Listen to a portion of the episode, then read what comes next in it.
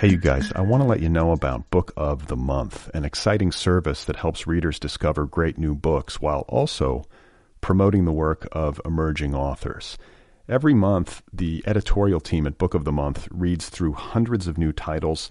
They do the curating for you. They narrow it down to five to seven of the best new books on the market, and you get to choose your book of the month. To sign up, just visit bookofthemonth.com and for a limited time, you can get your first book for just $9.99 by using the offer code CHIRP, C H I R P. I should add that Book of the Month recently launched curated audiobooks in addition to hardcovers, so members have options. You can choose one or the other, either the hardcover edition or the audiobook.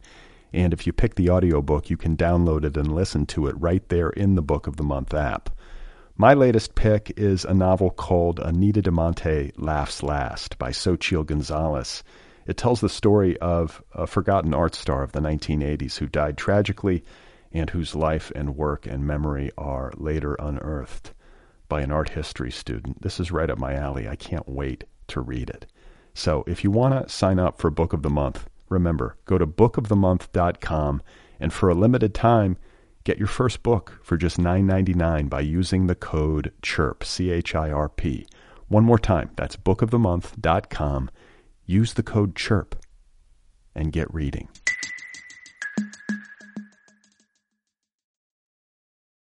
Hey, you guys, the Other People podcast is offered freely. All episodes of this program are available for free. More than 500 episodes and counting.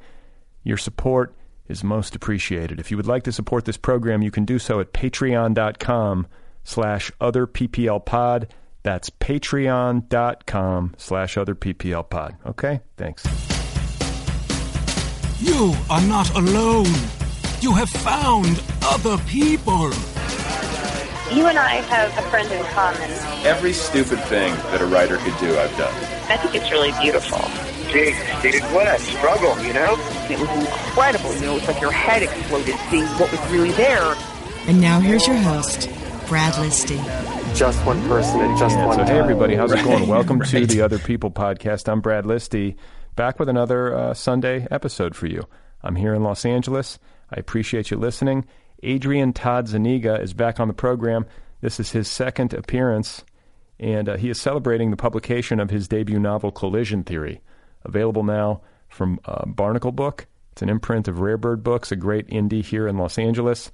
Collision Theory, available from Adrian Todd Zuniga. I'm going to be talking to him in just a second. It was good to catch up with him. I've known him for a lot of years now, and uh, happy to see him having this publication success. Before I get there, I want to do something that I've never done, and I feel a little bit remiss in having never done it. I want to thank the people, or at least some of the people, who support this show.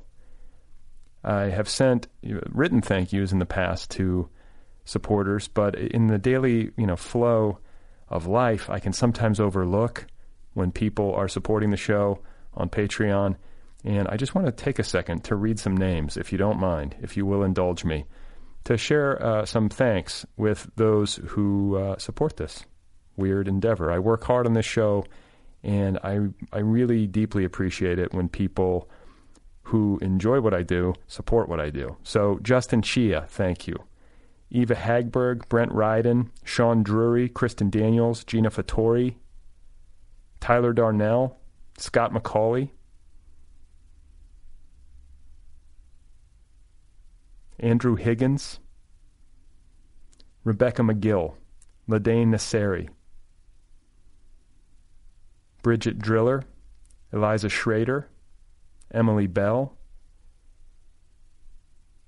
James Daniel Bennett, Sarah Van Beckham, Christopher Ball, Sean Liu, Asdrin Coma, David Greenspan, Pedram Mobetti, Jenny Hill, Jeffrey Little, Nina Mamakunian, Thomas Michael Duncan, Tyler Barton, Rebecca Hussey, Glenn Dietz, Jeffrey Ricker, Rachel Williams, Will Mackin, recently a guest on this program. Thank you, Will. Andres Crump, CL Jew, also a guest. Stephanie Austin, J.P. Kelly, Liam Harkin, Molly Bradbury, Kim Winter Mako, somebody named Jonathan, no last name, Christopher Gronland, Rachel Newcomb, Philip Shaw, Roxane Gay. Been on the show a couple times. Thank you, Roxane. So generous to just about everybody, it seems like.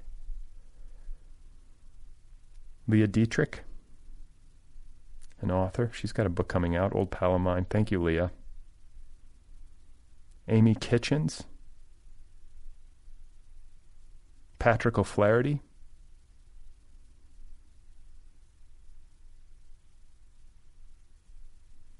My apologies if I missed anybody, but I just want to say those people's names. Thank you to everybody who has supported the show over the years. I really, really appreciate it. And uh, you know, am I using this as an as a way of trying to get other listeners to support the show? Not really, but kind of. I don't know. I really just wanted to thank everybody. It's not like a passive aggressive thing. I know that whether you know what you support and where you put your money is a personal thing, and I don't begrudge people who listen and who can't swing a donation. I do. I understand. You know, it's it's not like I'm expecting perfection, but I'm just grateful to people who uh, are willing to support the show. And I wanted to say their names because they deserve it. I know I didn't get to everybody. If I didn't get to your name, it's just because I'm disorganized and I'm like scrolling through my email trying to find the names. So thanks to all. I appreciate it. Let's get to the program. Another special uh, Sunday edition of the podcast. This is Adrian Todd Zuniga. His new novel is called Collision Theory, available from Rare Bird Books. It's a Barnacle book. It's complicated. A Barnacle book is the imprint of Rare, uh, Rare Bird Books. A Barnacle book. The title of the novel is Collision Theory. Here he is, folks. This is Adrian Todd Zuniga. I, I should also mention, I can't believe I didn't say this, Adrian Todd Zuniga, founder, host, and creative force behind the Literary Deathmatch, which I think most of you are familiar with. So now uh, he's an author of a novel. It's called Collision Theory. This is Adrian Todd Zuniga. I, I got to tell you, going to award shows, like I'd never been in anything where I don't know like the outcome effectively, or and that I care about the outcome. And it was ner- it was a roller coaster. I mean, I was just like, sometimes you're like, we got to win. That's this is going to validate us. We're going to be able. We're going to go on stage in front of Jordan Peele and Greta Gerwig, and they're going to go, oh, those guys are cool. They're funny. Right, they're right, weird. Let's right. try to work with them in some way. And if we don't, then nobody will ever care or whatever. And uh, and so there, you know, you put that pressure, and then you go, well, if we don't win, I'm, who I'm, cares? wait, I want to stop you. I'm glad to hear you say that yeah. because a lot of people I think are dishonest about that sort of shit. But Yeah. you're nominated for a WGA award. It's the first time you've ever been so honored. Right. Yeah. And you're in a room with all these people who are making things happen in entertainment. It's natural to have that head game. Yeah, yeah. Anybody. It's sort of human. Right, But yet yeah. people want to, I think, be cool about it or Yeah, something. people are kind of like, oh, I'm just glad to be nominated. Of course, we were hugely glad to be nominated, and people were people. I remember when it started, they were like, "You got nominated, isn't that crazy?" And I was like, "Yeah, but also that was our goal. Like when we were writing this, every scene we were like, we got to make this better. We got to make this better." And we'd sort of be like, if we're going to get nominated for WGA, like it's got to be excellent. Like it has to be so far above anything else because it's a sports game, and I want to look at sports games, etc. And uh, so yeah, it, and then finally when the it was announced, or like when our category was announced, you know, the tension rises, and then when we didn't win, I was like, eh, that's fine. Like it was a funny moment to go be- between like this could mean everything to like God just announce already to like what, and then when they announced, it's like that's okay. And then all I cared about uh, was the guys going up there. I wanted them to give a good speech because our speech. Who won? Uh, I don't remember the name of the game, but it's uh, a, a game. Okay. I was like, They're eh, dead. They're dead to you anyway. dead to me. Fuck those people. Uh, but they talked about uh, like why they'd written, why they what they'd written, and it had to do with like empowering women and about mothers and like these journeys we go on. So I was like, okay, you guys are fine. But if they would have given a bad speech, I would have been like, man, Did you have a speech prepared? yeah, I was going to thank uh, the three M's, which was Mike, my co-writer, my girlfriend Morgan, and my mom. And then I can't remember after that. Like I had another beat that was about uh, how our oh, it was about how our game was really about trying and failing, and how we're in a room of people that know all about failing, and we've ascended to this moment, and like it's it's just great, and like we just have to keep trying, trying, trying with the hope Fail better. fail better, basically, yeah. And uh, so yeah, that was, and then I didn't get to say it. And But I- it, it was funny you're talking about that, like the emotional interior experience of like riding that roller coaster, where it's like, oh my god, this could validate us. We could be fancy in front of famous people, and then there's the moment of the announcement, and you've got this clown like singing. I mean, like it, it can't get any better than that. Yeah, it and then you uh, and then you don't win, and then like fairly, you know, very quickly, it was like it's fine. Yeah. I think that actually encapsulates so much of human experience in life. To a greater and lesser extent, sometimes it takes us longer to get to the "it's fine" moment. Right, yeah. But pretty much that that's pretty much everything. Yeah. Like it, it's not necessarily all fine. Some things really sting and we have certain wounds that, you know, we carry scars. But over time, eh, it's all fine. We're Yeah. gonna it's like they're, we're gonna die, it's fine. Yeah. Like And- right? That's I couldn't agree more. And in terms of this, like, and it goes with writing the novel or having the novel published. It's like when I go into meetings to talk to people about film scripts or TV scripts I'm working on. Um, it's kind of like we got nominated for a WGA and I wrote a book. Like that's a story that they don't need to go deeper than that to go. Okay, you can be in this room. Yeah. So really, that's the reality. Those, like, of course, winning maybe that makes them that much more excited in some way.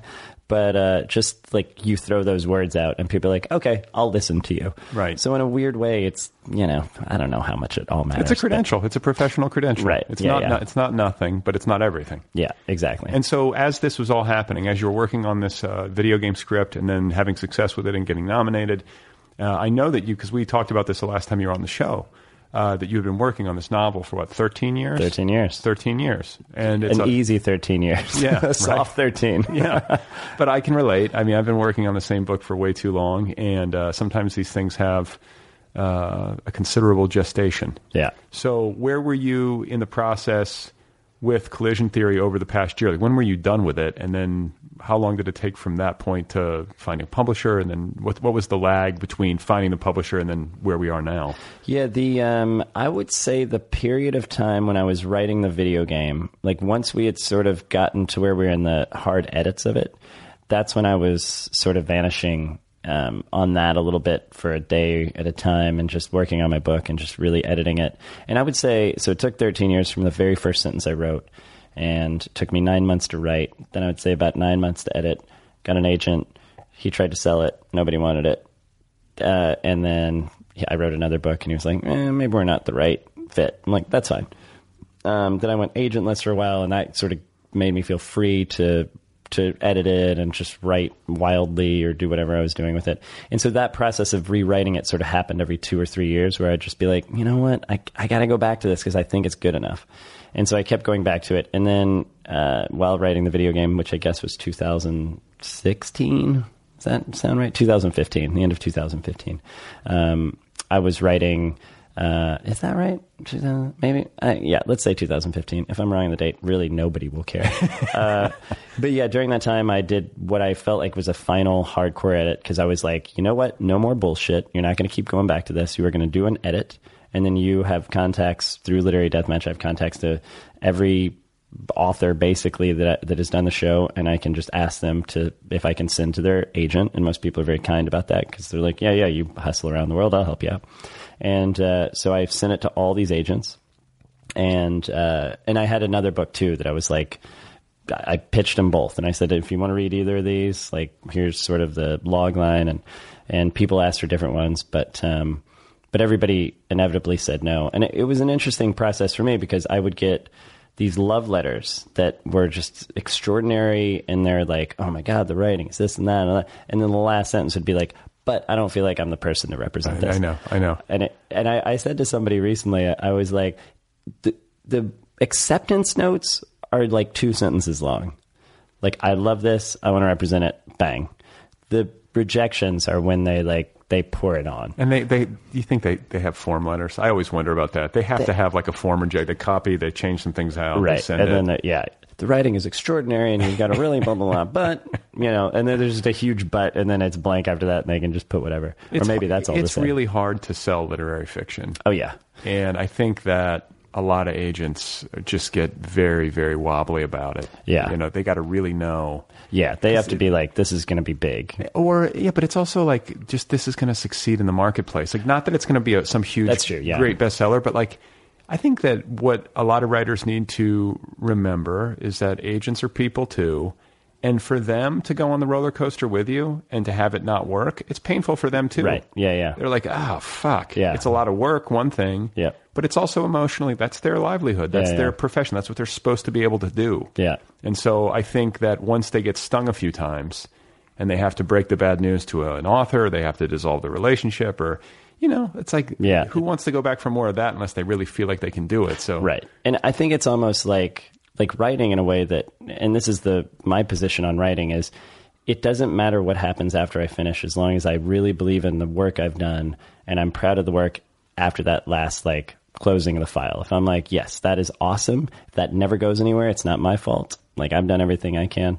And so maybe that like if you love something as an agent enough, they go into the world and they're like, I love this so much. If nobody wants it, then fine, but I believe in it.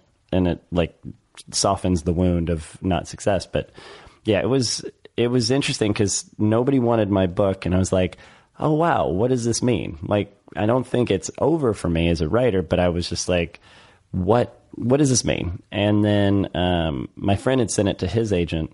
And so I went to do literary deathmatch, and, and the agent had come, and he's like, "Hey, I just wanted to say, I, I, I wanted to know if you got my email." And I was like, "I didn't get an email. Uh, sorry." And he goes, "Well, I think your book is virtuosic, and I want to represent it." And I was like, "Oh wow!" And and I checked my email, and it was in the spam, of course.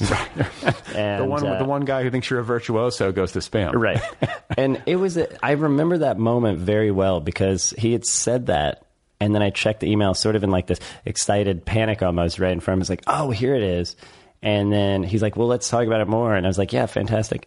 And i sort of went towards the green room and i was like fuck yeah it's virtuosic. Like i worked 13 years or i guess at that point 11 12 years to get it to that point. And i believed in it. And the writing the style of the writing is very important to how the story is told. And i was like yeah all these other people it's fine. They didn't want it. It's not for them. it's not for them. But like yes like i wrote this thing. And in, in fact i think that was quite an important moment in my life as a creative because i was like i've been accepted in the way that i believed i was you know like yes it's virtuosic if it never sells whatever but at least yeah so then um, then he shopped it around uh, none of the major people wanted it which i was like oh man you know you always want to be like oh yeah they're going to give you the billion dollar advance you're the next lena dunham Right. totally not, but in a different way.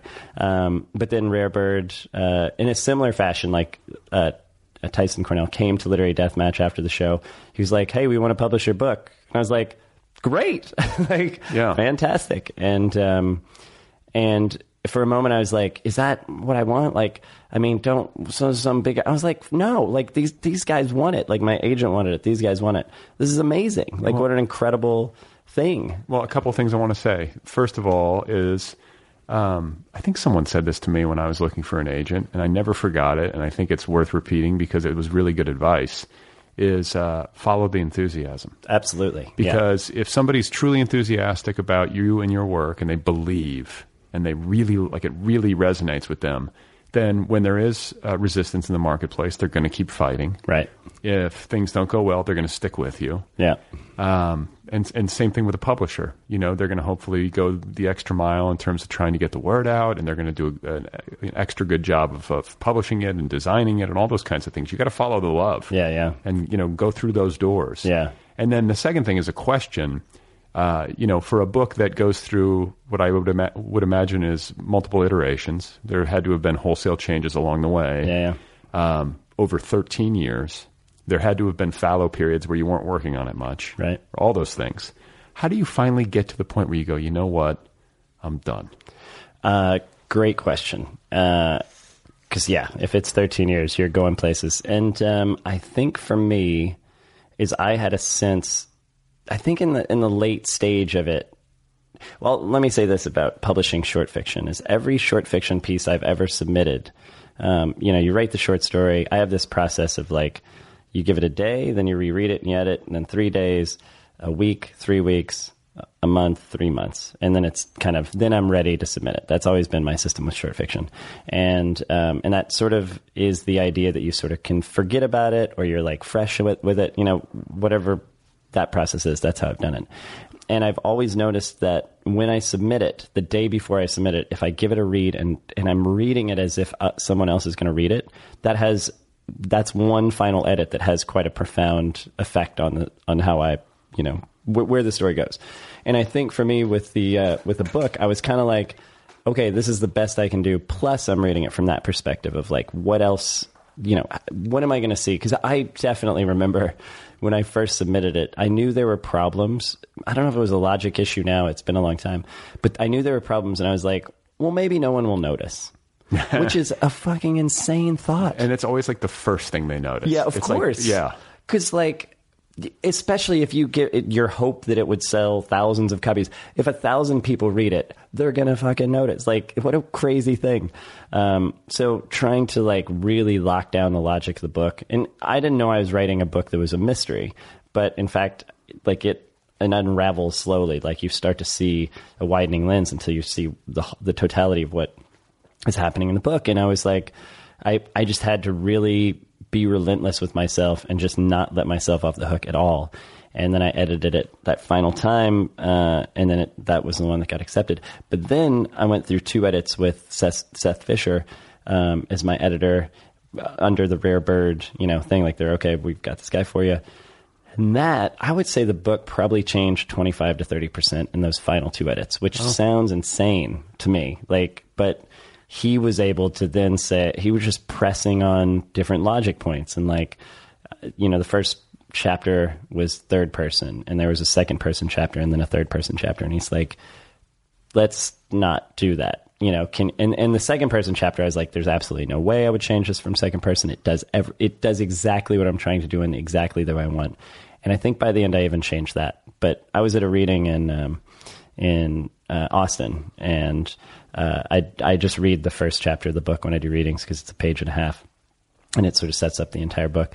And the guy was like, "Oh, you wrote that in first person. What was that choice about?" I was like, "That choice was about my about me going through all this stuff and my editor just being like, I really think you should consider."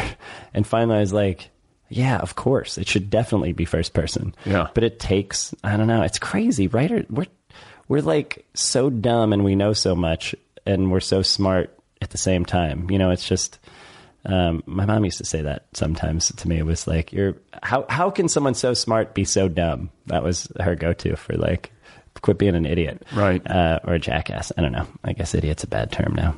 Uh, but yeah, so I like those two edits were so profound to me, and and really, it was draining because I think I spent three to five weeks on each of those edits, and and this is the thing about a, an independent publisher publisher that's interesting is just the timeline is a little bit more squeezed. They're like, all right, let's let's go. Like let's get the edit in, like send us a list of these things about you and you know this author profile and and let's get blurbs and whatever. And I'm just like, oh my god, like I literally I'm trying to fix like this four sentence part of the book that the entire book might rely on in terms so that was an interesting process but finally when i broke through that uh, i was like yeah i, I got it like did it. it was just awesome You had to have felt like you've done everything you possibly could. Oh, yeah. At some point, you got to walk away. Yeah. 13 years. Yeah. Full edit. I'm sure your agent weighed into. yeah yeah for sure You, know, you had friends read, uh, you know, whatever. Yeah. So you, it's not like you, this book was rushed. right exactly and i will say like my girlfriend who i've been dating two and a half years now she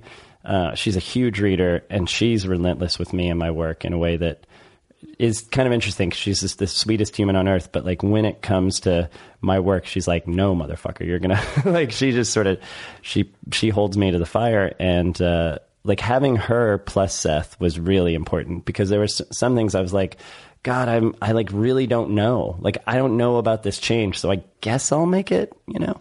And she's like no you cannot make that change. Like 10% of that change you cannot make. You can make 90%, but like you can't change this word because it ties into the blah. And I was like, oh wow, thank God. So I, I've, I think I'm like a relatively creative person, but I am, I totally trust collaboration. And, you know, the fact that I say like 30% of my book was rewritten means to me in some way, like I wrote 70% and 30% was other people. And I'm like, yeah, that sounds about right. Like, I- Well, but I think most authors want to be edited.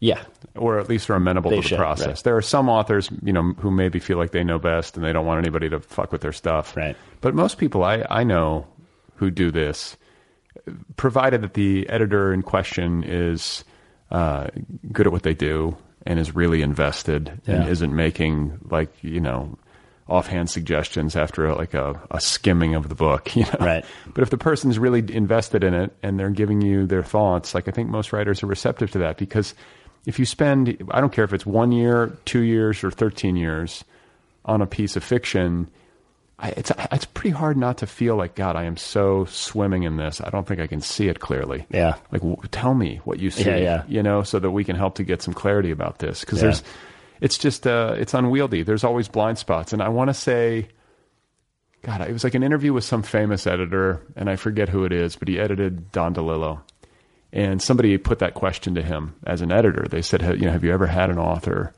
whose book just came in perfect? And he was like, it was like one book, and it was like Mao II, or whatever by Don DeLillo, where it was like he was like, it's done, Wow. you know. God, And what a great moment for Yeah. everybody involved. mic drop. Yeah. You know, well, the funny part is, as a writer, like all when you submit it, you've submitted the best work you can do. I would guess largely, and all you want to hear is like, "You did it. Yeah. You. It's perfect. Thank Right. you. Thank you. And the second you don't hear that, it takes a minute to be like. "Ah, Fuck, there's more work to do. Yeah. like, Yeah, and yeah, there's nothing worse because. I just poured my life into this, and now you're telling me there's more work. There's almost like there should be a rule in that stuff where they take at least a week. You know, there should. There's probably a perfect amount of time that could be scientifically proven between, um, like where you can rest to hear the right uh, to hear that it's not perfect. Plus, it's not too long to where you're emailing them to be like, did, you hate it? there must be a there must be a window of like a day or two. Um, maybe it's seven days away or whatever. But I would I would be interested in finding out that window. One one of the worst parts of I think the creative process, but just life in general, is when you're waiting for word. Yeah. When an agent is reviewing terrible. and you're like waiting for a verdict on whether or not you're good, Yeah. whether or not you're accepted, whether or not they like your soul. Yeah. so when it comes to a book, especially, Yeah. Feels like such a personal evaluation. I know you have to sort of distance yourself from that. I mean, the it's a work of art, and Yeah. it's not necessary. I mean, it's you, but it's not you, and so you have to have some sort of mature understanding of the whole thing. But Yeah. I don't know if you've put a lot of yourself into it, and there's really blood on the page, and somebody says sorry. Yeah. it's hard not to feel that. Ah, it's the worst. I mean, I I thought it was interesting because every first novel they always say it's like, oh, it's just an autobiography of sorts. And when I finished this book, I was like, oh, good, I pulled it off. This one isn't an autobiography. And then I like on the very very final edit, reading it where you know I was making smaller tweaks, I was like, holy shit, this book is so deeply about me in a way that I didn't know. It is like drawing the strings about my identity and things that are so core to my belief. I was like, wow, that's cool because it's way way under the you know the cover of like who I am and things like that. And that was a cool thing to discover too, which also would have probably made it personal when people go, yeah, no, no, no, whatever. Yeah, yeah. Well, Like- but I, I, I'm going to stop you because I love work where I feel. I mean, I, I feel the author in everything, and I'm always looking for the author in everything that I read. Yeah. and that's part of why I do this show. Like, I really am- like. I was joking with our friend Amelia Gray Right. just last night, where I was like. I think I want to call. Like, I should have named my show like "What's Going On with You." like, I could read a. I could read like fantasy fiction. I'll be like, "What's going on with you? You Yeah. okay? What happened to you?" You Yeah. know, like, and I. So I, if I read an author, you know, because you talk about how people sometimes say, "Well, first novels are always just about the author," and maybe that's true. I think there's some truth to that, but. Um, I like when, when authors like just openly, nakedly grapple with themselves on the page, and it's fiction.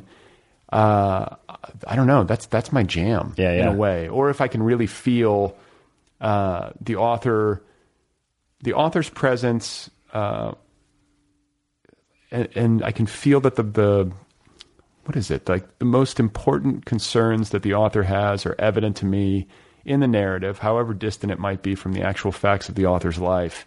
And the less of that that I feel, the less the work tends to resonate with me.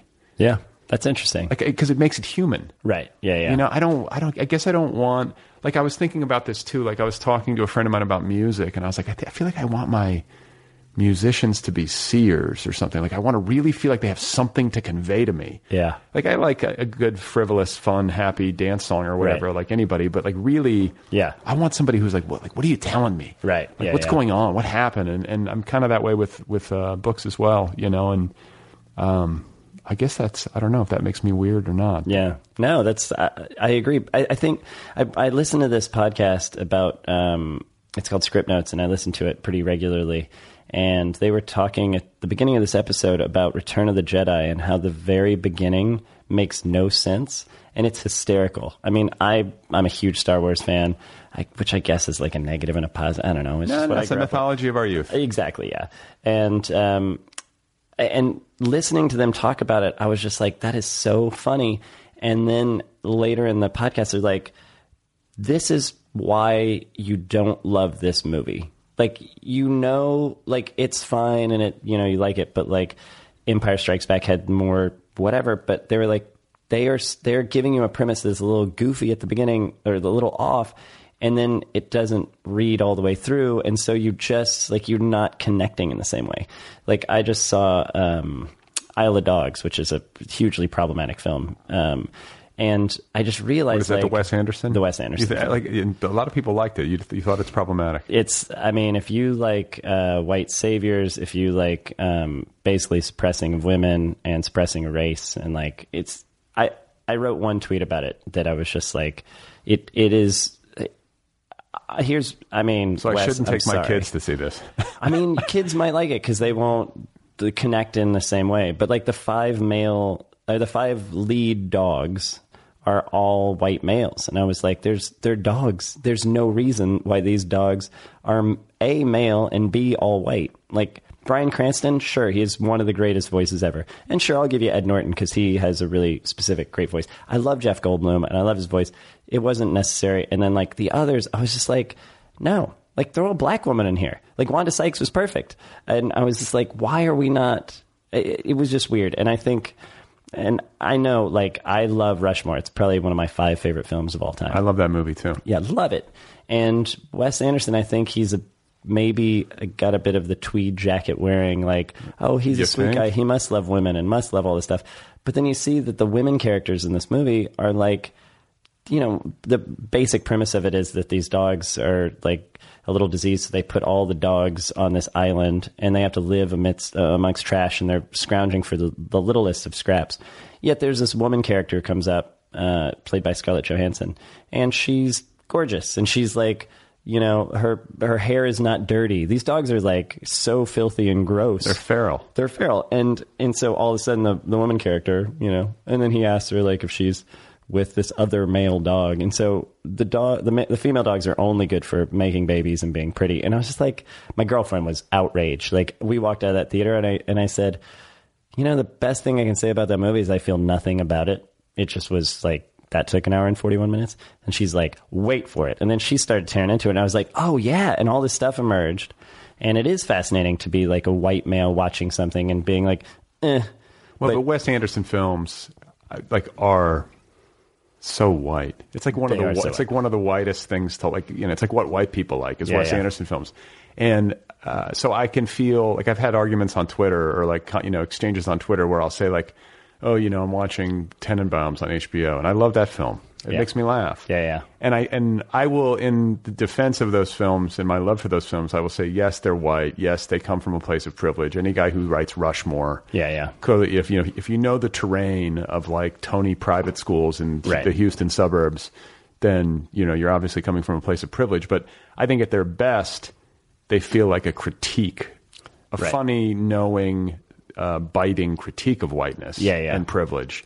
And then maybe at their worst, it's like a bunch of dogs just objectifying the Scarlett Johansson dog. yeah, it's so weird. It was so weird. But but to get back to the larger point is like that threat you when something is wrong, you don't always you can't always deeply feel why you don't connect. And maybe you like it, but you don't connect. And I think what we're talking about this idea of the author putting themselves into it. Like, I mean, I I'm an evan, evangelizer. I don't know what I'm saying for that. I don't want to be classified as an evangelical. I actually think of goodness in the world, but no, that's a horrible thing to say. You can edit that out or not. But Trump Trump evangelicals, that's what I'll say, are not my favorite people. Um, but uh, the Power by Naomi, Naomi Alderman is just like such an extraordinary book to me. Have you read that one? No. Oh, it's awesome. Wait, I- it's fiction. yeah. Okay. Yeah, I. It, That's it sounds like uh, self help almost. yeah, yeah, But in, it's a, in a way. Well, the the basis of the book is that women at the age of fifteen start in their collarbones start developing skeins of electricity. And what that means is that they can actually like shock men to like repel them if they're being attacked or whatever, or they can put their hand on the temple and actually kill the man. So the power, it's called the power, but it basically shifts the power balance. So women have physical might over men. And then it is an exploration of like what happens in the world when that happens. That's a good premise. It's extraordinary. I mean, it really is like The Handmaid's Tale now. Like it's a variation. Uh, It's definitely like the Does lineage. Hollywood got their hands on that? Yeah, They yeah. do. I think I don't know if it's going to be a TV show or a movie, but it's it's awesome. And um, actually, speaking of that, I think that's a really interesting thing. Is like the lineage, like Handmaid's Tale, The Power. Like for my book, there's a short story by Mark Strand that I read out of a book called Flash Fiction. Do you know that book with a green? It's got a green cover, dorky letters that say Flash Fiction, and like this ugly image. Um, but it's got some extraordinary stories in there. And there's one called Space, which is about a man who goes up to a rooftop to sunbathe and he sees a woman who's about to kill herself. And then he like objectifies her and there's a very sexualized thing and then she jumps. And the opening chapter of my novel is about a guy who goes up to the roof to take a breath to, to like settle down a little bit. And he sees a woman who's about to jump and kill herself. And he invites her to dinner and invites her to travel the world. Um, and she jumps so uh, like that lineage or like i feel like Talk about a rejection. yeah exactly yeah You thought swipe left was uh, right, yeah, this is the real. Um, but yeah, that idea of lineage and like, I would say like Etgar Keret and George Saunders and, and Dave Eggers, like these people that have funneled into my into my writing. And now I, I'm excited by that lineage shifting to like Ta-Nehisi Coates and Margaret Atwood and things like that. Because when you grew up, did you read predominantly white men? Yeah. Or- yeah. And like that's how I grew up. So I remember this moment of reading David Sedaris and then finding out he was gay and being like, "Oh, what do I do with that?" Like I don't I don't know. And looking back at that, it's so embarrassing to me because it's like what to do with that is like, well, let's find out what this is about, you know, Yeah. and like w- this person has a different experience, so let's find out what they have to say.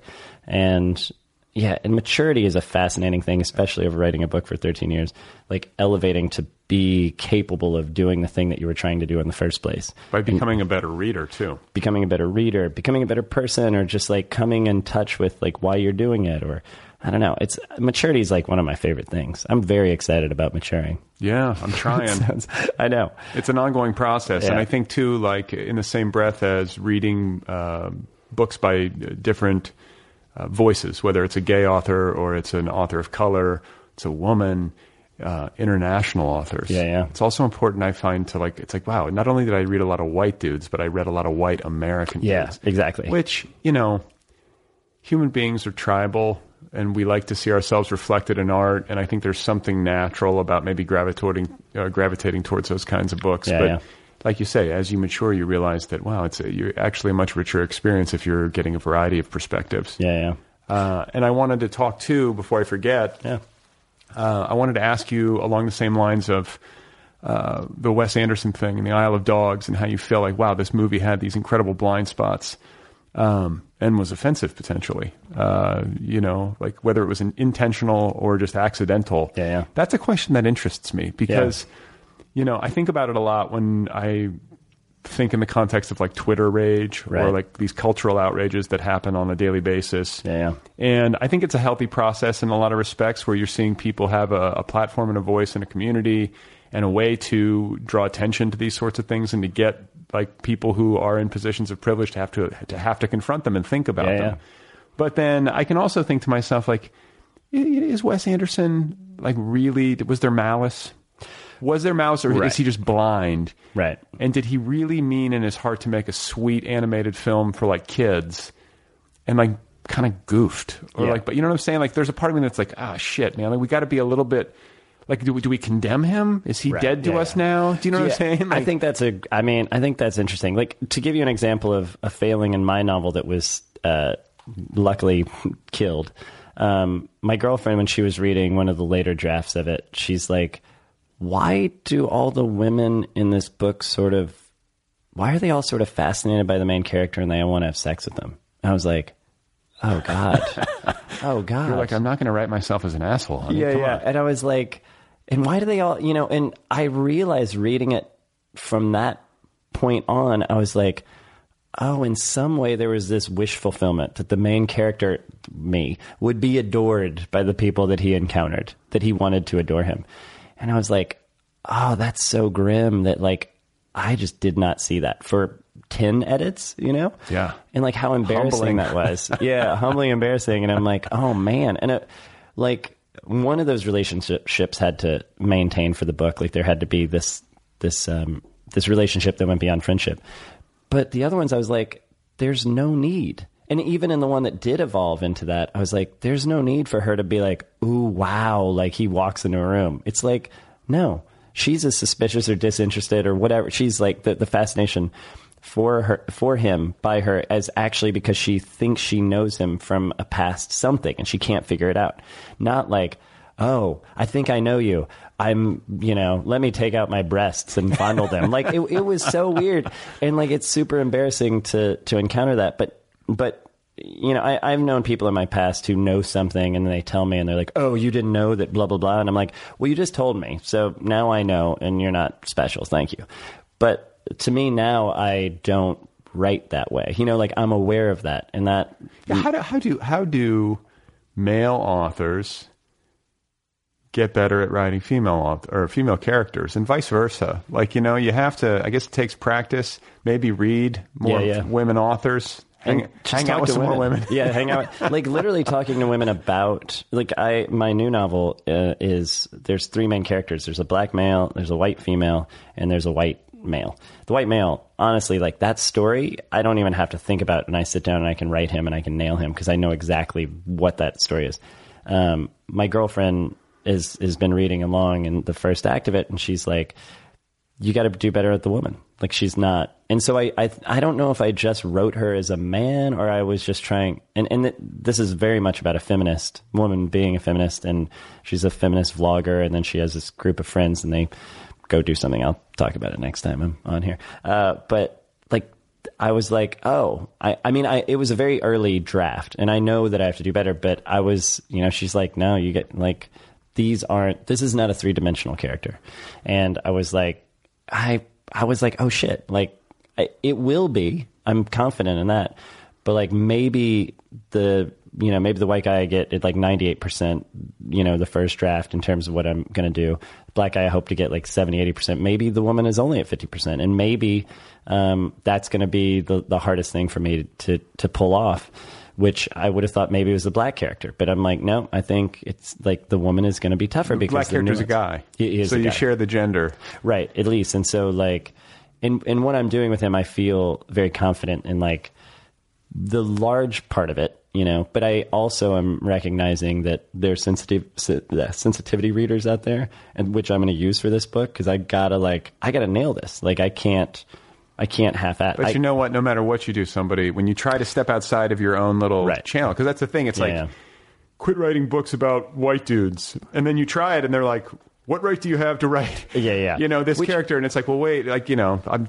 I don't know. You got to do your best, and then you got to just accept the fact that not everybody's going to love it. Right. Which is the case, I guess, with any book. And but- that's the thing. Like, I think doing your best is, to me, I, I think in the old days, we would just do it and we'd be like, well, I tried. Why are you mad at me? And now I think we have a, a deeper system and an understanding. And also, there are people writing this stuff that we go, oh, I love this author. He's doing incredible stuff. A, I'm going to read him. B, I'm going to talk to them about it and like say, hey, these are the processes of what I'm doing. Like, how does this read? And maybe, you know, throw some money at them and have them read it to get their take on it. Um, And it should also be said that it should, like authors should be pushing themselves, I think, to imaginatively explore the lives of characters who are not like them. Absolutely. Like that's a Yeah. that's a that's a worthy creative exercise for the Yeah, yeah. author, but then if they execute well, it's also going to be an enriching experience for the reader. So like what like Yeah, yeah. that should be applauded, you know? Like go for it. Yeah, and I, and I am recognizing that I'm a white dude, but there are stories that I have to tell that are beyond me, and and that telling is twofold. It's that like, oh, I know this will be a good idea, and B, the research I've done for this book is just so far beyond anything I've ever done in terms of research, and also just that it's a true education in a way that I'm just like horrified all the time at what I'm learning and also what I didn't know. And like growing up, I'm 43 now, and like growing up as a white dude in America, and everybody's like, check your privilege. And it, when you're young, you're like, oh no, I'm not.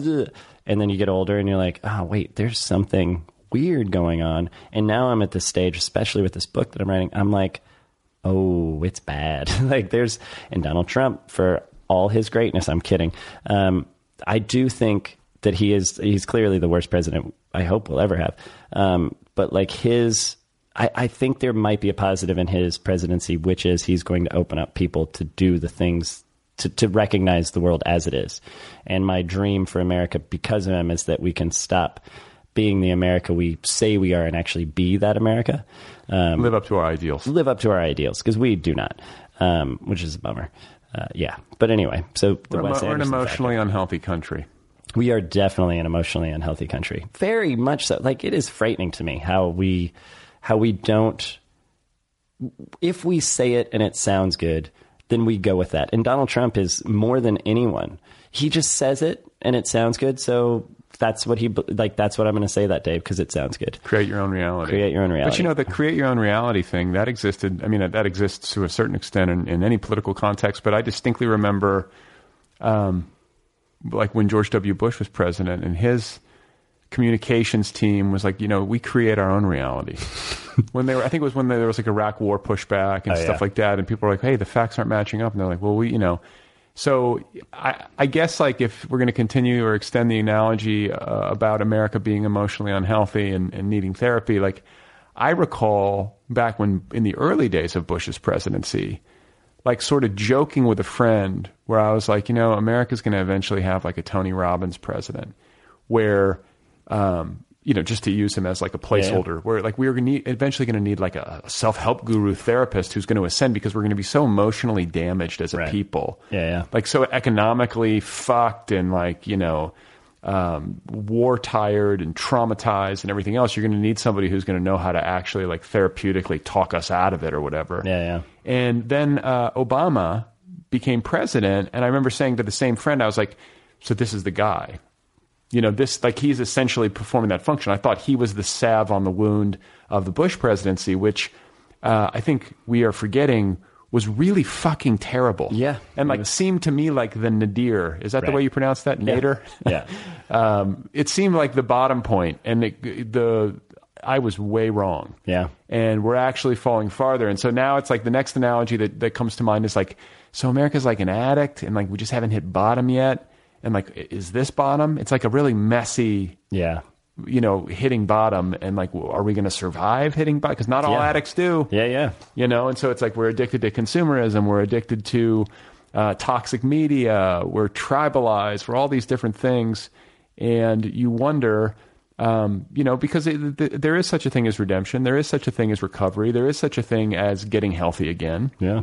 And sometimes it does take really painful experiences to uh, transform. Yeah. And you wonder, like, whoa, how much farther do we have to fall? Yeah. I mean, you th- basically this could be a, po- a net positive if there's not any mass like bombs going off. You know, if like nukes don't start shooting out of our country or at our country, and it's like, oh man, that's like we have to live in the grip of that reality. Like as he becomes less and less viable, even for the Republicans to attach themselves to, like is there going to be a moment? And and what does that mean? And what I mean, I think in terms of writing, like I'm expanding my my scope and my capacity to write things because I'm it's in reaction to this. I remember when the night he got elected, I turned to my best friend who I'd written Longshot with, and I said, "Man, in the next four years, there's going to be some amazing art made." And I didn't know I was going to write the book I'm writing, but I'm writing it. The new I'm- one. The new one. Yeah. Well, I mean, I think people have like that's one of the healthier reactions you can have to all this is to go make art. Yeah. To go read. Well, that Get I yourself also, away from the news a little bit. Yeah, and it is interesting to like decide what is my place in this in terms of going forward. Like, could I be a politician? I'm a pretty good public speaker, but should I be a politician? Or should I be tweeting all the time? Or should I be writing articles for the newspaper or Medium or whatever? I'm like, you know, my my strength is twofold, and I can write, and so that's why I'm writing this book, this new book, and I can perform Literary Death Match. And we've the way we book the show since he's become president has been very reactionary to him and what he's done. And Glad- you, yeah, I feel the same way about this show. Yeah, yeah. Like I'm having people on who are either, I mean, I'm either talking about it with you, Yeah. you know, even though like uh, ostensibly you're here to promote your novel. it's happening. Um, but I do this with everybody, Yeah, you yeah. know. And then uh, I also have writers who have written, like I just had Steve Almond on. Yeah, yeah. He Oh, like has explicitly written yeah. uh, a book about what happened or how this happened. And so I think it's important. I think it's important to have that dialogue. I'm glad to hear you say that you've actually considered running for office. Yeah. I said the same thing to Steve. Yeah. I think I would love to see like I think of Václav Havel in uh, in the Czech Republic. Right. You know, he was a writer. Yeah. He was a political dissident. He became a head of state. Um, I think of Aung San Suu Kyi in uh, Burma. You know, she's like a Nobel winner or Nobel. I think she's a Nobel laureate. And Right. there there was an article in the New Yorker that actually with this with this. um God, I'm gonna f- I'm gonna fuck up the facts of it, but there's been like an ethnic cleansing, Yeah, yeah. on her watch that Yeah. is that is not no bueno. No and there was a profile in the New Yorker that sort of soured me on her a little bit, where I was like, oh, Yeah. like maybe we've all been uh, hoodwinked. But there's also uh, a story, and I I speak of all this stuff in Burma um, with a limited understanding. But there was a, a story that I read where she said uh, at the end of her house arrest, she was in house arrest for like 17 years or something um, when the military junta was in power. And people, and I think, I don't know, it was no, it was no surprise to me that she decided to go into politics and become the head of state uh, or run for it or whatever. But she's like, yeah, you know, a lot of people, you know, since I'm sort of this uh, peace icon or whatever, might be surprised by the fact that I'm going to go become a politician now because I'm going to have to make compromises and do things that are going to piss a lot of people off. Right, yeah. You cannot enter that arena, no matter how idealistic you are, no matter how clear your vision morally, without making decisions that are going to require compromise of ideals and are going to require pissing people off. Yeah.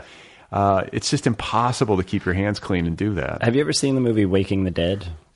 It's a Billy Crudup and Jennifer Connelly.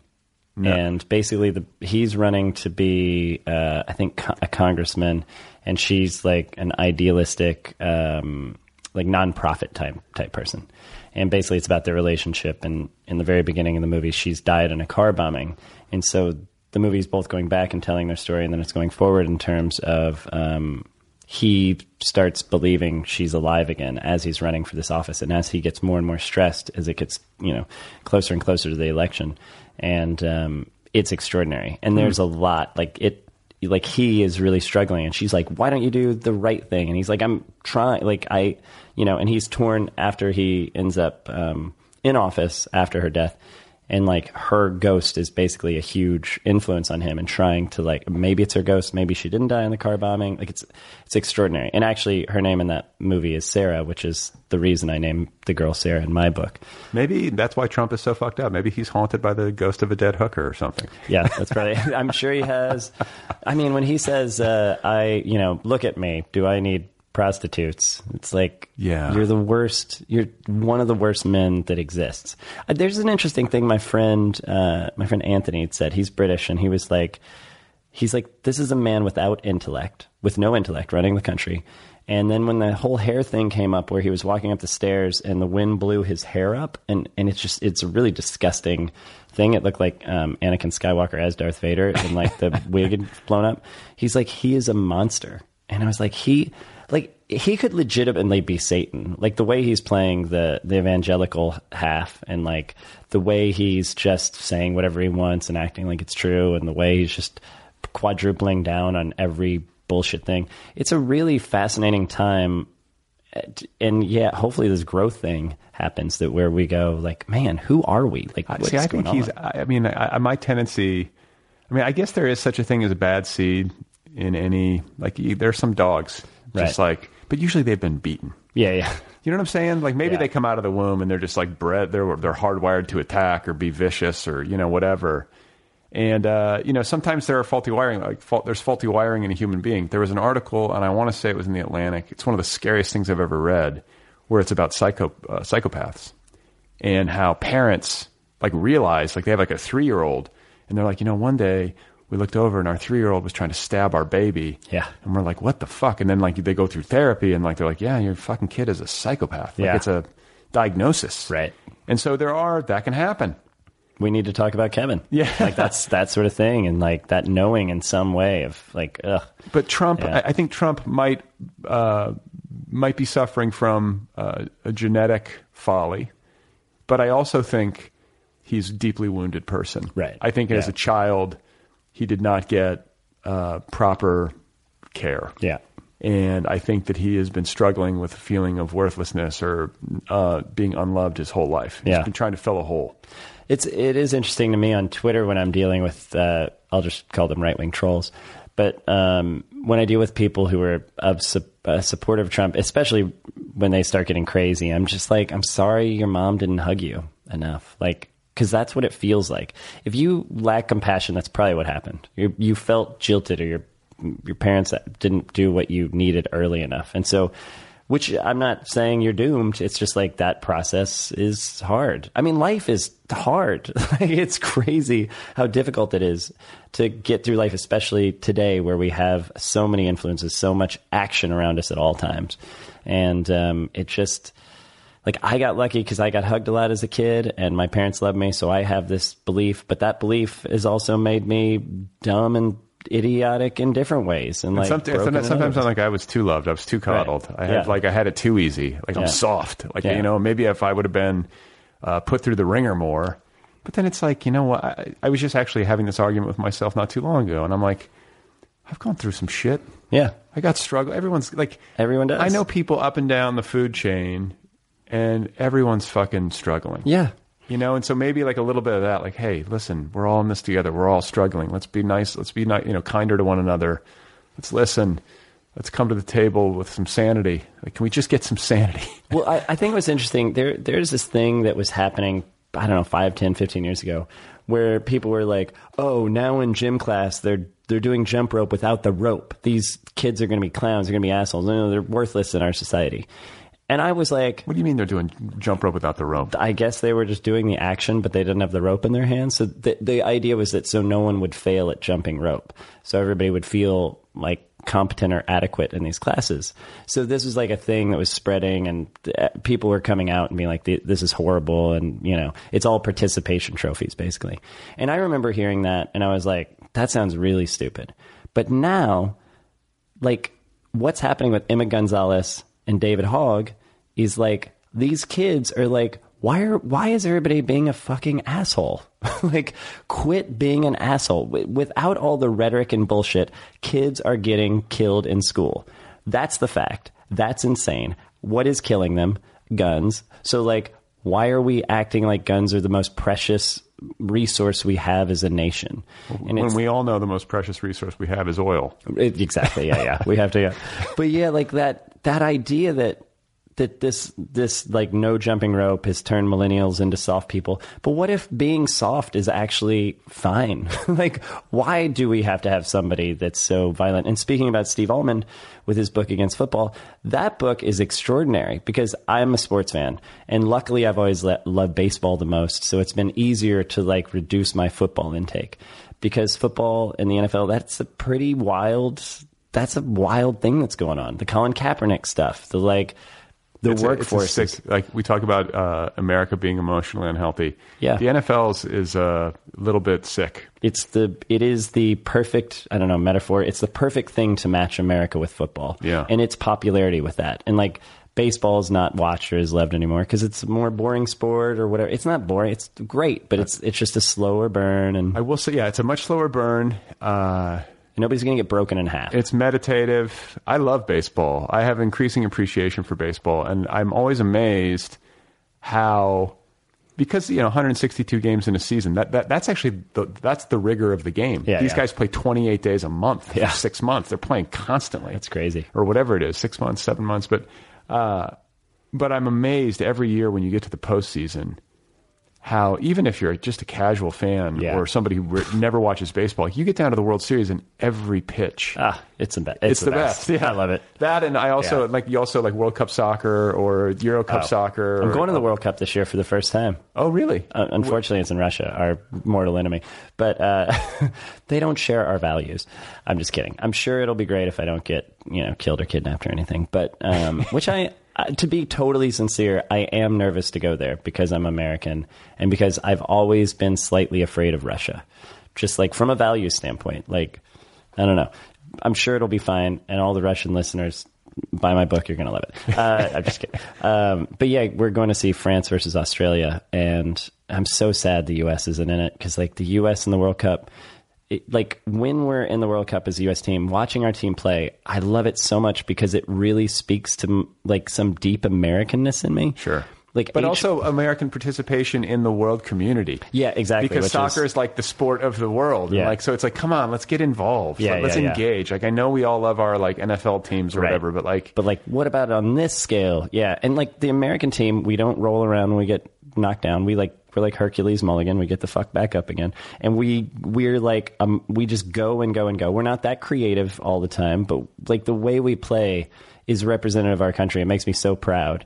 It's like the HBO's John Adams. That taught me about something about being American in a way I'd never understood. And us playing in the World Cup. And when you see like Italy, they're rolling around and they're like missing their mothers. Um, and uh, France, like they can you Mama. hit, yeah exactly. France, like you hit them in the mouth one too many times, they just totally crumble. So like there are these identities that go with different nations, and it, it fascinates me. And I'm sure somebody's gonna be like, well, that seems like kind of countryist, but it, you see these things play out, and uh, it's okay. don't I, mean, I think it's love okay it. at the level of sport to have a little national pride. Yeah, yeah. There's nothing wrong. I mean, you don't want to take it too far, but I mean, that's kind of the place for it. I'd rather have it live there than live in the uh, in like military exercise. Right. Yeah. You know, and, and the real thing about the World Cup and why I'm actually excited to go is just the celebration of like we're in the World Cup. Like Trinidad and Tobago, they're not like we got to win, otherwise it's pointless. They're like we made the World Cup. Let's go watch our team lose by two goals and then have the time of our life with all these people. Right. know? It's cool. I'm very excited about that. that's also where is it in Russia? Uh, I guess it's all over the place. Yeah, all over. We're going to Kazan, which is um, it- it's the third city apparently, and uh, we'll be in Moscow and St. Petersburg as well just to visit. But um, Kazan, uh, Well, that's interesting. I know. Yeah, the Airbnb. What an interesting time to go to Russia. Totally. Um, And by and by the way, who knows what the fuck's going to be going on by then? I know. Like it really. It's it's pretty wild. Okay, so I want to stop you here um, because we were talking a little bit earlier about like what's going to happen and where is it all going to go, and like I don't want to be too gloom and doom. I don't want to be too conspiracy theory. I don't want to be too apocalyptic in my thinking. But if you think about it, it seems like we're coming to a head where there's going to be an existential crisis for the president of the United States legally, and I think also for the Republican like Congress, like Right. they're, they're going to be implicated, or at least many of them are. And so, how are they going to react to that? Are there going to be enough good actors to counteract the bad actors? Yeah. The the point that I'm trying to drive at is that it's existential.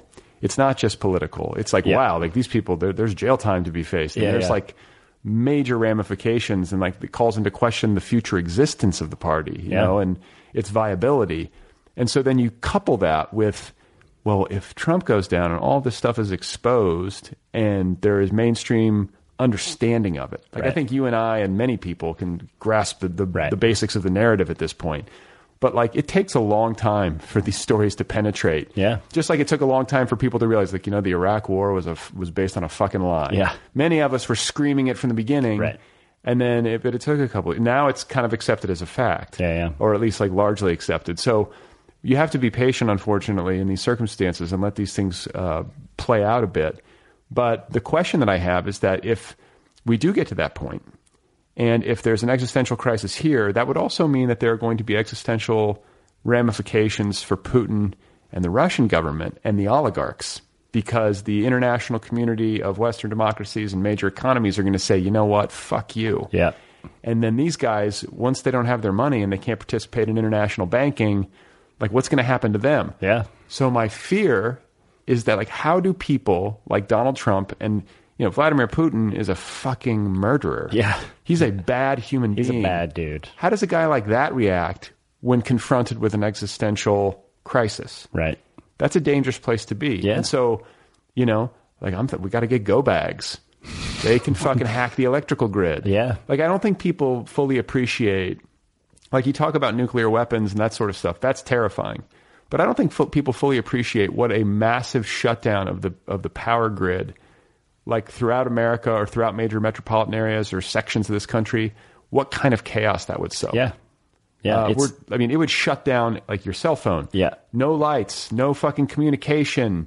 Uh, stores, like where are you going to get food? You know, your refrigeration is down. Like it is a fucked. Like the that would shut down water plants. Like, would you have water? Yeah. You know, like it, it would have uh, potentially catastrophic consequences. So I don't mean to terrify anybody, but It's I- working. but I think you have to think about these Yeah. things.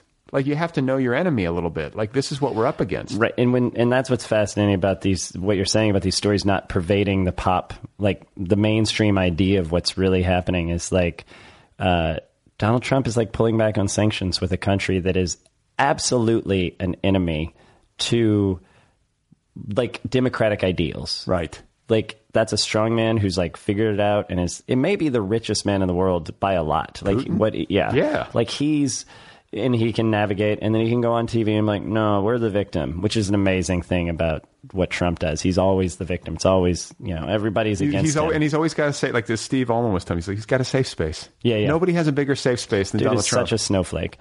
Um, and a cuck. Uh, I just think it's hilarious to call. Whenever I use the word cuck on when I'm what, what, dealing that- with what does that even mean? it means a cuckold. So it means like your wife or your girlfriend is being like you're watching someone else have sex with your wife or girlfriend in front of you. Oh, okay. So that's been like the right wing thing is to call us, you know, people like us cucks. And so when I use it against them, oh my god, it's so great. Like when they start making bad points, I'm like you're so being the right wing calls like liberals cucks Yeah. because they feel like they're having sex with our girlfriend in front of us. Somebody is showing that we're weak and we're powerless and we're like you know we're so weak that people will have sex with our girlfriend or wife in front of us and we won't do anything except you know wave I can't believe it's April 2018 and I'm just learning with it. I've never, Oh, I, like, great. I, I've seen the term used over and over again. I just was like, okay, No, it's some no. sort of thing. And It's great. I love it because uh, every once in a while, my girlfriend will call me a cuck, or I'll call her a cuck, and it's, it always makes us laugh super hard because it's such a dumb term and Yeah. it sounds stupid. Anyway, I love calling people when the right wing people come at me, but when I call them that, like I usually get threats of violence, and it's really funny. Like how they're like, "No, wait, no, I've been called the thing that I created, and that's what you are." Um, I forgot what. Such it a- was. Oh yeah, the Putin stuff. Um, like we're I don't know if it's compromat. I don't know if he has a big business deal once he's out of the presidency, but something is going on with Russia in some way. I think it's pretty obvious, but even if it's not that obvious, like the sanction stuff, he's catering to him either because he thinks he's cool, because he wants to be him, whatever it is. But Russia just has a different mentality than America. America's like mentality is ultimately like a moral goodness. And sure, we're fucking tons of people over all the time.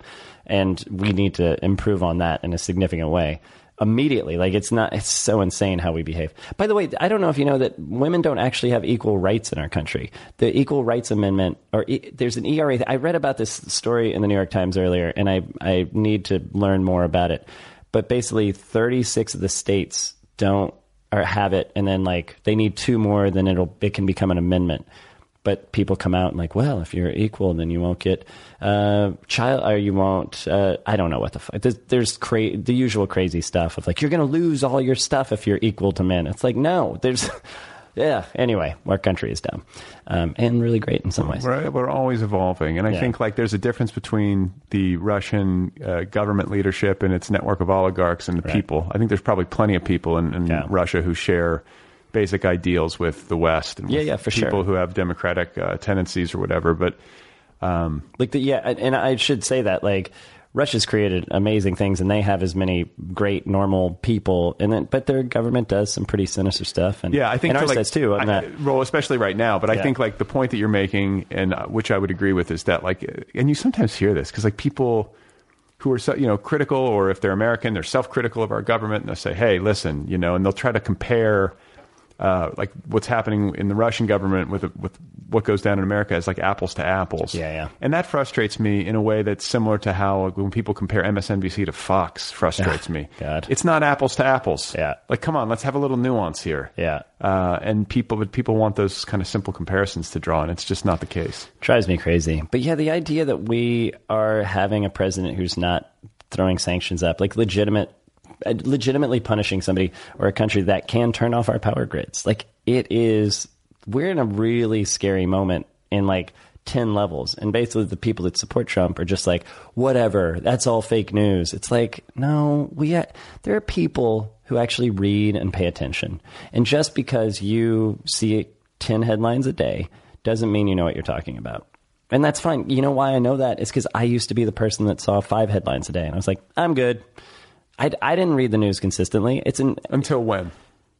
four years ago. That's when it really turned on for you. Yeah. And I, I just was like, oh, I should be paying attention. And now I'm constantly paying attention. Like I know all the names of all these Now you're people. like, it's like too fucking much. yeah, it's too much. It's too much. And I do have to turn off for a week or 10 days at a time because I'm just like, I, I wrestle. gotta- I wrestle with it all the time. Like, Yeah. how much do I need? Like, what? Like, I do feel. I think ultimately, I fall on the side of um, wanting to be an engaged citizen, wanting to be informed, and wanting to be a disseminator of what I consider to be uh, fact-based news. Right. Because I, I do feel like we're in a kind of war of information. And, Yeah. You know, that's a little thing to do, but if enough of us do it, then it'll hopefully help Right. the truth prevail. Um, but uh, you know, there is a point at which it becomes toxic and and uh, debilitating and just not helpful Yeah. and like repetitive too. Yeah, yeah, you yeah. can easily you can easily like spiral. So before I let you go, I want to ask now that you've published this novel, and you know you've been servicing uh, the literary community with LDM for how many years now? 12, Uh, 12 13? now, yeah. So more than a decade, you've been doing Literary Death Match, and you've been hosting it, and you've been traveling the world, and you've been providing a platform for authors of all stripes to get the word out about their work. And now you're an author. Like, what is it like to go up on stage as the host of LDM with that under your belt? Has it changed your perspective? Does it, uh, you know, will it change the way you host the show? Do you feel maybe like, I don't know, like a sense of having fun, like join the tribe? Like now I'm a guy with a book under his belt, just Yeah. like you guys here on stage with me. Like, what, what's the experience like? Yeah, there's something in me that we that I don't think it changes anybody else, but I feel weirdly legitimized. Like I feel like, oh, now I'm in this club. And actually, Cristin O'Keefe, O'Keefe Aptkowitz, I always say Aptkowitz, but it's Aptowitz. Um, she's amazing. She's a poet, and we my first panel was in San Antonio, and we were on the panel together. And when she signed my book, she was I think it was basically like welcome to the club, and I was like that that like was that felt really good, and I was like, yeah, like I'm I'm here now, and um, I I don't know what it'll change in Literary Death Match terms, except that You're constantly going to be plugging your book on yeah, stage. last night I wasn't able to properly plug my book at the show, and I was like, I need to figure out. I mean, j- basically, the way I, I plug the book is, and, and this is one of the great things about doing, about having a book published now, is just like the idea of support independent bookstores. Like, don't order from Amazon. To, in Amazon world, you're a zero and a one. And a one and a zero and a, and every book you order is like a slash. It doesn't mean anything to them. It's literally a machine that you're buying into and from. Whereas if you buy from an independent bookstore, like somebody legitimately either puts that in the envelope or they see that order and they go, "Oh, cool! I should check this book out." Somebody more is human. interested in it's this. more human. Yeah, It's not And- just some poor picker who's making $4 an hour. Exactly. And like if three or four people buy the book, they go, "Oh, that you know what? I'm going to I'm to read that book or I'm going to put it at the front of the store or I'm going to set it next to the counter. I'm going to read it and recommend it." So it you're in a real world. And I I never really understood that. And like as being uh Rare Bird is my publisher and being an independent publisher, like every book they sell basically tells them a we made a right choice and b now we're going to go publish another book Right. and maybe they'll take a risk on literary fiction you know which is the real fiction. Let's be honest. Now, I'm just, uh, but yeah. So there's there's like this whole process that I'm now part of, and I'm really excited to be part of that. And it's really fun to tell people like go to indiebound.org to buy the book, and that way you'll get it from a local bookstore instead of Amazon.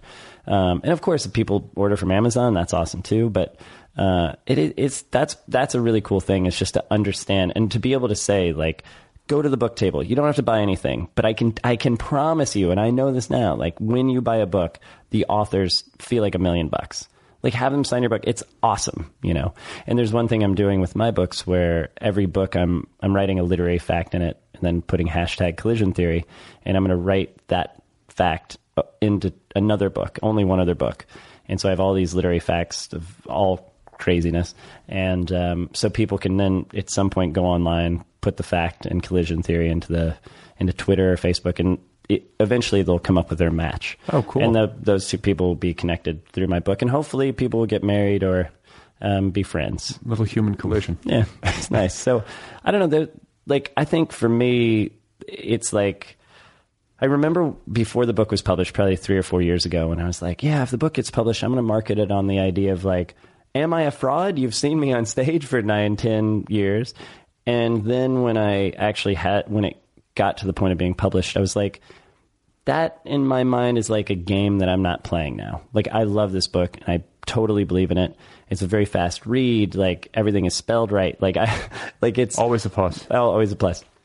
And so for me, I'm like, oh, I don't need to market it on Am I a Fraud? I'm going to market it on like, buy my book. Like you, this is worth reading, and this is a value, and this is why it's a value in the society in terms of like independent bookstores and publishers. But uh, yeah, that stuff's been really cool, and I think like when I go to meetings for Hollywood stuff, like it is cool to be like, oh yeah, I'm a novelist because they give you they you get credibility that you don't necessarily deserve, but they're like, oh, you wrote a book. And so that kind of stuff is kind of cool. And you have a purple suit, and I have a purple suit. which, so is, there's a, which is a huge positive. huge, but that's what I should mention. Um, that uh, those two things in concert are really how you can really, you know, be a rocket ship in the world. But yeah, I guess I, I, it just feels cool. Like it's it legitimately is my dream to be a published novelist, and, now now my are. dream has come true. So I I don't have anything else to do. I have nothing else to live for. You're all done. yeah, it's done. It's over. Well, it's good to see you, man. Yeah, it's and awesome. Congratulations on the publication. I appreciate you making time to come over here on your like you know one of your whirlwind like global travel experiences, which Yeah. you're sort of known for at this It's, point. it's pretty fun. Yeah. And uh, I wish you well. I mean, I wish you well. I'm excited to be on this again in like two and a half years. I to get to finishing this book. I'm, I'm marking it. Yeah. Good luck. Thanks. All right, guys, there you go. That's Adrian Todd Zuniga. His novel is called Collision Theory. It's a barnacle book, available from Rare Bird Books. Collision Theory. Go get your copy, Adrian Todd Zuniga. You can find him online at adriantoddzuniga.com. You can follow him on Twitter. His handle is at atzuniga. Check out the Literary Death Match, probably coming soon to your hometown, for all you know. A good time. Literary Death Match. You know about Literary Death Match, right?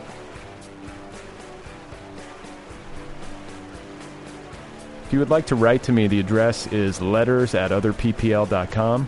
If you would like to get the app, this program has its own official app. It's free. Everything's free. The app is free. Get it wherever you get your apps. It's a very elegant and enjoyable and user friendly experience. Thanks to Kill Rock Stars and the band Stereo Total for the theme song music. Thank you to the band Cigarette Royalty for the interstitial music. If you would like to support the show, it's patreon.com slash otherpplpod.